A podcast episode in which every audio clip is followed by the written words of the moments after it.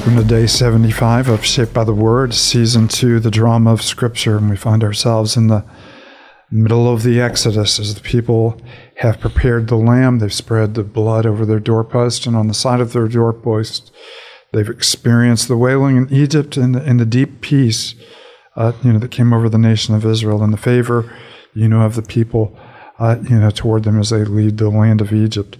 And so we find them in a moment where Pharaoh once again changes his mind and goes after this only thing maybe left in Egypt. The, the herds have been squandered, the crops have been squandered, they've been reduced to absolutely nothing. And he asks himself, why would I let just another asset flow out of my hands? And so he pursues them, and God shows himself to be especially strong in all of the other plagues. He's, he's kind of been toying with Egypt here he finally defeats the greatest army in, in, the world as Israel just stands by. And there is a lot of beauty in this as it relates to the gospel and how we uh, are dependent on the Lord's salvation. Mm-hmm. So, Exodus chapter 14. Uh, before we uh, start, as always, we, we pause realizing that God has always has something for us in His Word. Isaiah said, his word never returns to him empty without accomplishing his purposes. And of course, his purposes are to build us up and to bring us to maturity in Christ. So we're a reflection of who he is uh, within the community of the church, and of course, beyond the walls of the church as we extend his, his glory through the face of the earth. So, David, do you mind lifting us up in prayer as we, we start? No, let's pray. Father, we thank you for your word, and we thank you for the beautiful story we were seeing unfold throughout the book of Exodus of you graciously rescuing your people with your mighty hand, and we can't help but but marvel at that and, and, worship you for, for who you are and how you have rescued your people and how we see even more uh, the rescue you've given us in Christ Jesus. And so thank you so much for your word, how it points us to Jesus, how it points us to your heart and reveals who you are. And so, just as you are revealing yourself to your people here, um, may we learn more and more of, of, who you are, and in that, may we trust you and obey you and live out um, here and now what it means to be your people. We pray this all in the name of Jesus. Amen. Exodus chapter 14. And then the Lord said to Moses, tell, tell the Israelites to turn back and encamp at Pi Hahiroth, between Migdol and the sea, that are encamped by the sea directly opposite of Baal Zephon. Pharaoh will think the Israelites are wandering around in land in confusion, hemmed in by the desert. I will harden Pharaoh's heart, and he will pursue them. But I'll gain glory for myself through Pharaoh and all of his army, and the Egyptians will know that I am the Lord. So the Israelites did this. The king of Egypt was told the people had fled. Pharaoh and his officials changed their mind about them and said, what have we done? We've let the Israelites go and have lost their services. So he and his chariots made ready and took his army with him. He took 600 of the best chariots, along with all the other chariots of Egypt, with officers over all of them. The Lord hardened the heart of Pharaoh, king of Egypt, so that he pursued the Israelites who were marching out boldly. The Egyptians, all of Pharaoh's horses and chariots, horsemen and troops, pursued the Israelites and overtook them as they camped near Pi Hahiroth uh, opposite of Baal Zephon. As Pharaoh approached, the Israelites looked up, and there were the Egyptians marching after them. They were terrified and cried out to the Lord. They said to Moses, Was it because there were no graves in Egypt that you brought us to the desert to die? What have you done to us by bringing us out of Egypt? Didn't we say to you in Egypt, Leave us alone, let us serve the Egyptians? Be better off, it would have been better for us to have served the Egyptians than to die in the desert. Moses answered the people, Do not be afraid. Stand firm, and you will see the deliverance the Lord will bring you today. The Egyptians you see today, you'll never see again. The Lord will fight for you. You need only be still. And then the Lord said to Moses, Why are you crying out to me? Tell the Israelites to move on. Raise your staff and stretch out your hand over the sea to divide the water so the Israelites can go through the sea on dry ground. I will harden the hearts of the Egyptians so that they will go after them, and I will gain glory through Pharaoh and all of his army, through his chariots and his horsemen. The Egyptians will know that I am the Lord when I gain glory through Pharaoh, his chariots, and his horsemen. And the angel of God, who had been traveling in front of Israel's army, withdrew and went behind them. The pillar of the cloud also moved from in front and stood behind them, coming between the armies of Egypt and Israel. Throughout the night, the cloud brought darkness to one side and light to the other side, so that neither went through, uh, neither went near the other all night long. Then Moses stretched out his hand over the sea, and all that night the Lord drove the sea back with a strong east wind and turned it to dry land. The waters were divided, and Israelites went through the sea on dry ground with a wall of water on their right and on their left. The Egyptians pursued them, and all of Pharaoh's horses, chariots, and horsemen followed them into the sea. During the last watch of the night, the Lord looked down from a pillar of fire and cloud the Egyptian army and threw it into confusion. He jammed the wheels of their chariots, so they had difficulty driving. And the Egyptians said, Let's get away from the Israelites. The Lord is fighting for them against Egypt. Then the Lord said to Moses, Stretch out your hand over the sea, so that the waters may flow back over the Egyptians and their chariots and their horsemen. Moses stretched out his hand over the sea, and at daybreak the sea went back to its place. The Egyptians were fleeing toward it, and the Lord swept them into the sea. The water flowed back and covered the chariots and horsemen. The entire army of Pharaoh that had followed the Israelites into the sea, not one of them survived. But the Israelites went through the sea on dry ground, with a wall of water on their right and on their left. The day of the Lord saved Israel from the hands of Egypt, and Israel saw the Egyptians lying dead on the shore. And when the Israelites saw the mighty hand of the Lord displayed against the Egyptians, the people feared the Lord, and they put their trust in him and in Moses, his servant. And then, of course, chapter 15, we have wonderful celebration and song, which we will save for next Monday. So, as we always say on Friday, don't read ahead.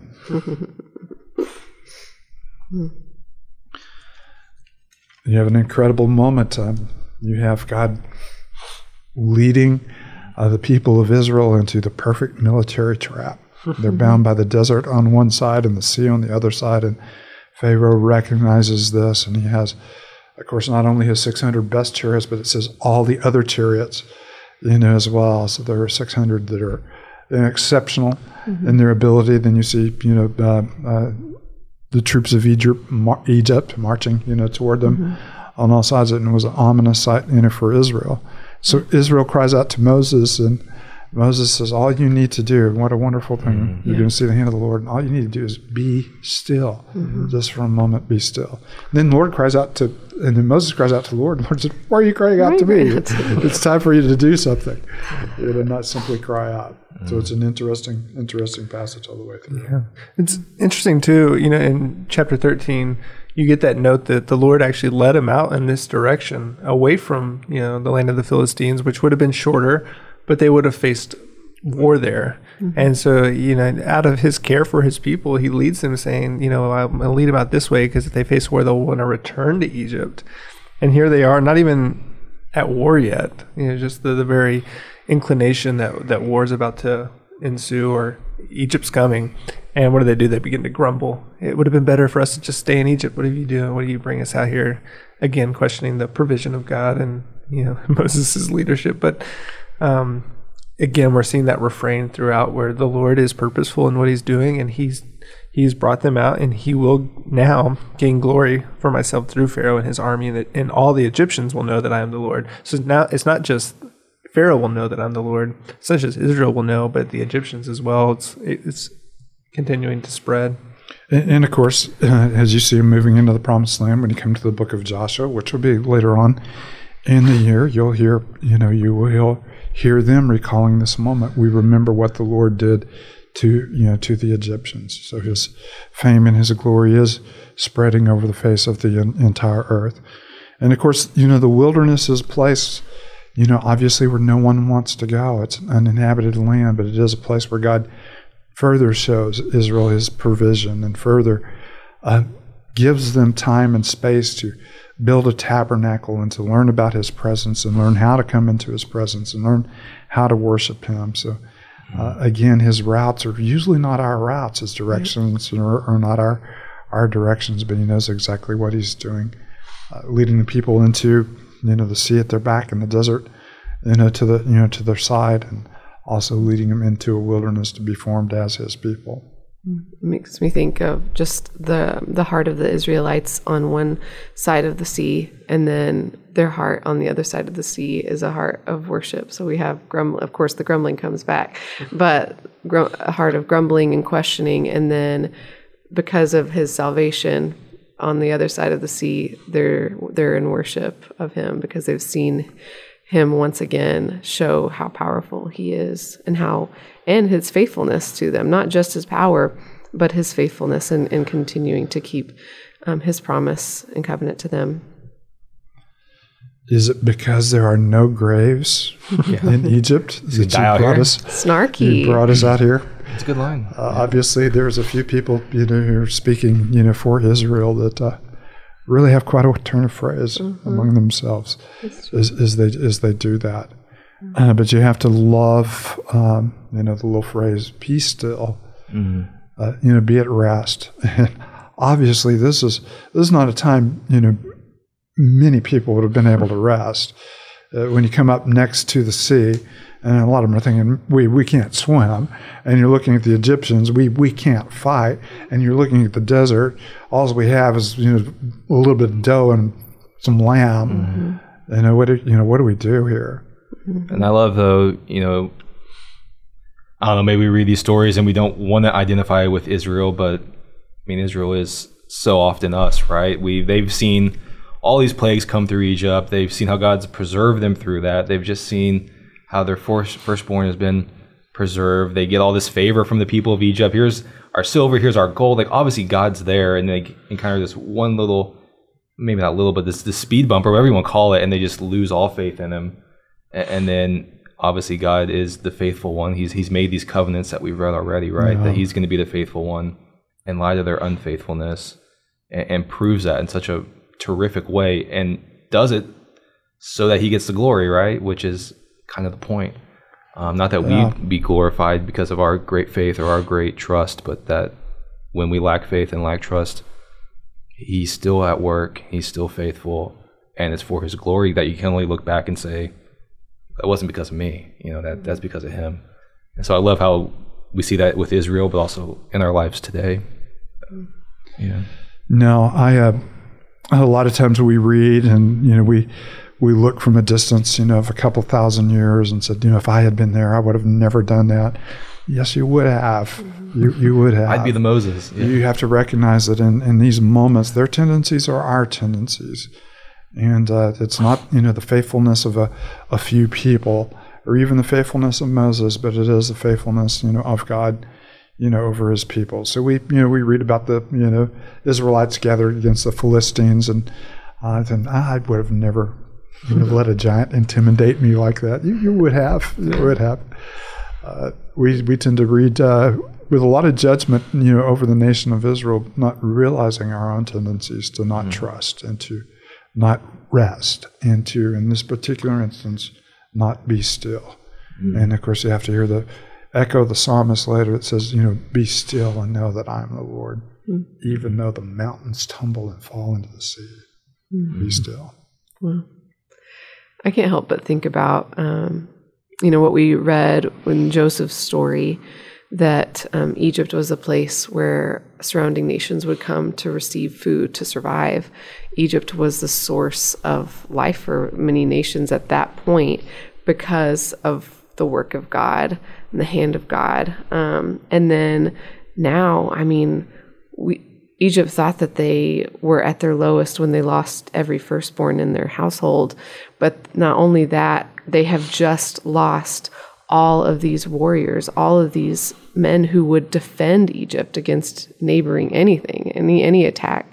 So they've lost on top of the firstborn all these other people, the men of their of their country, and um, so I, they are experiencing the lowest of the lows um, because of the hand of God. So you see this contrast of um, of plenty, and then of course the the most loss that they've ever faced or ever will face again because of the hand of the Lord. And and of course, you have uh, people who you know probably the closest thing to a weapon they had were you know shovels and trowels that they had used to make brick and to build the cities of Egypt. Uh, you know, with them, and of course, you have these elite troops, and then you have the massive troops, and you have everything you know coming against them. And, and there really is, you know, a lot of difference between people who are trained in war and people who are not, you know, trained in war and the efficiency, you know, that the land of Egypt would have had is it constantly protected its borders and was constantly at war with a much more powerful people than this little slave people that are being rescued. And so you see all of the uh, all of the trappings of a major military victory, from the plundering of Egypt, you know, to the defeat of every last, you know, member of you know this Egyptian army, this powerful Egyptian army, and you see it all as the Lord fighting for us, uh, rather than you know. And, and that's our salvation. That's a major victory over major powers in which we simply are still and we rest in Him and receive the benefits of. And Paul even uses the phrase "the plunder," uh, you know, that he has of powers and the principalities that were mounted against us.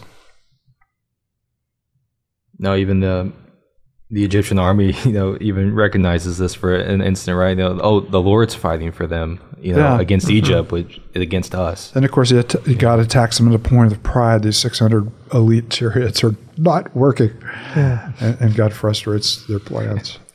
when you love it to the verse 31 the end of the chapter but and when the israelites saw the mighty hand of the lord displayed against the egyptians the people feared the lord and put their trust in him and in his moses and in moses his servant Wow. you know they're still having to learn what it looks like to be god's people and to serve him and you know I think sometimes it, it's easy to, like you were saying, it's easier to look at Israel and say, "Oh, we wouldn't be anything like them." You know, they're an ungrateful people, but they're, I mean, they lived 400 years in exile to some degree. You know, in in, Yeah. in Egypt, and, and There's they- no doubt. Who I can't remember who said it. It's that fa- everyone's heard it, but it, you know, it was easy for for God to get Israel out of Egypt. It'll be hard to get Egypt out of Israel No. you know and, and that's what we're, we're starting to see is um, god has brought his people out of the land of egypt now he's got to form them into his people Yeah, absolutely. Heavenly Father, thank you for another week of being shaped by your word and community with your people. Uh, we look forward to worshiping uh, as a people on Sunday, to hearing your voice and being in your presence and encouraging each other with the gifts that you have given us so that uh, your glory may be seen in us as it was in Pharaoh, as it was in Egypt, as it was for the Israelites. May we see and may we know that you are God. It's in your holy name we pray. Amen.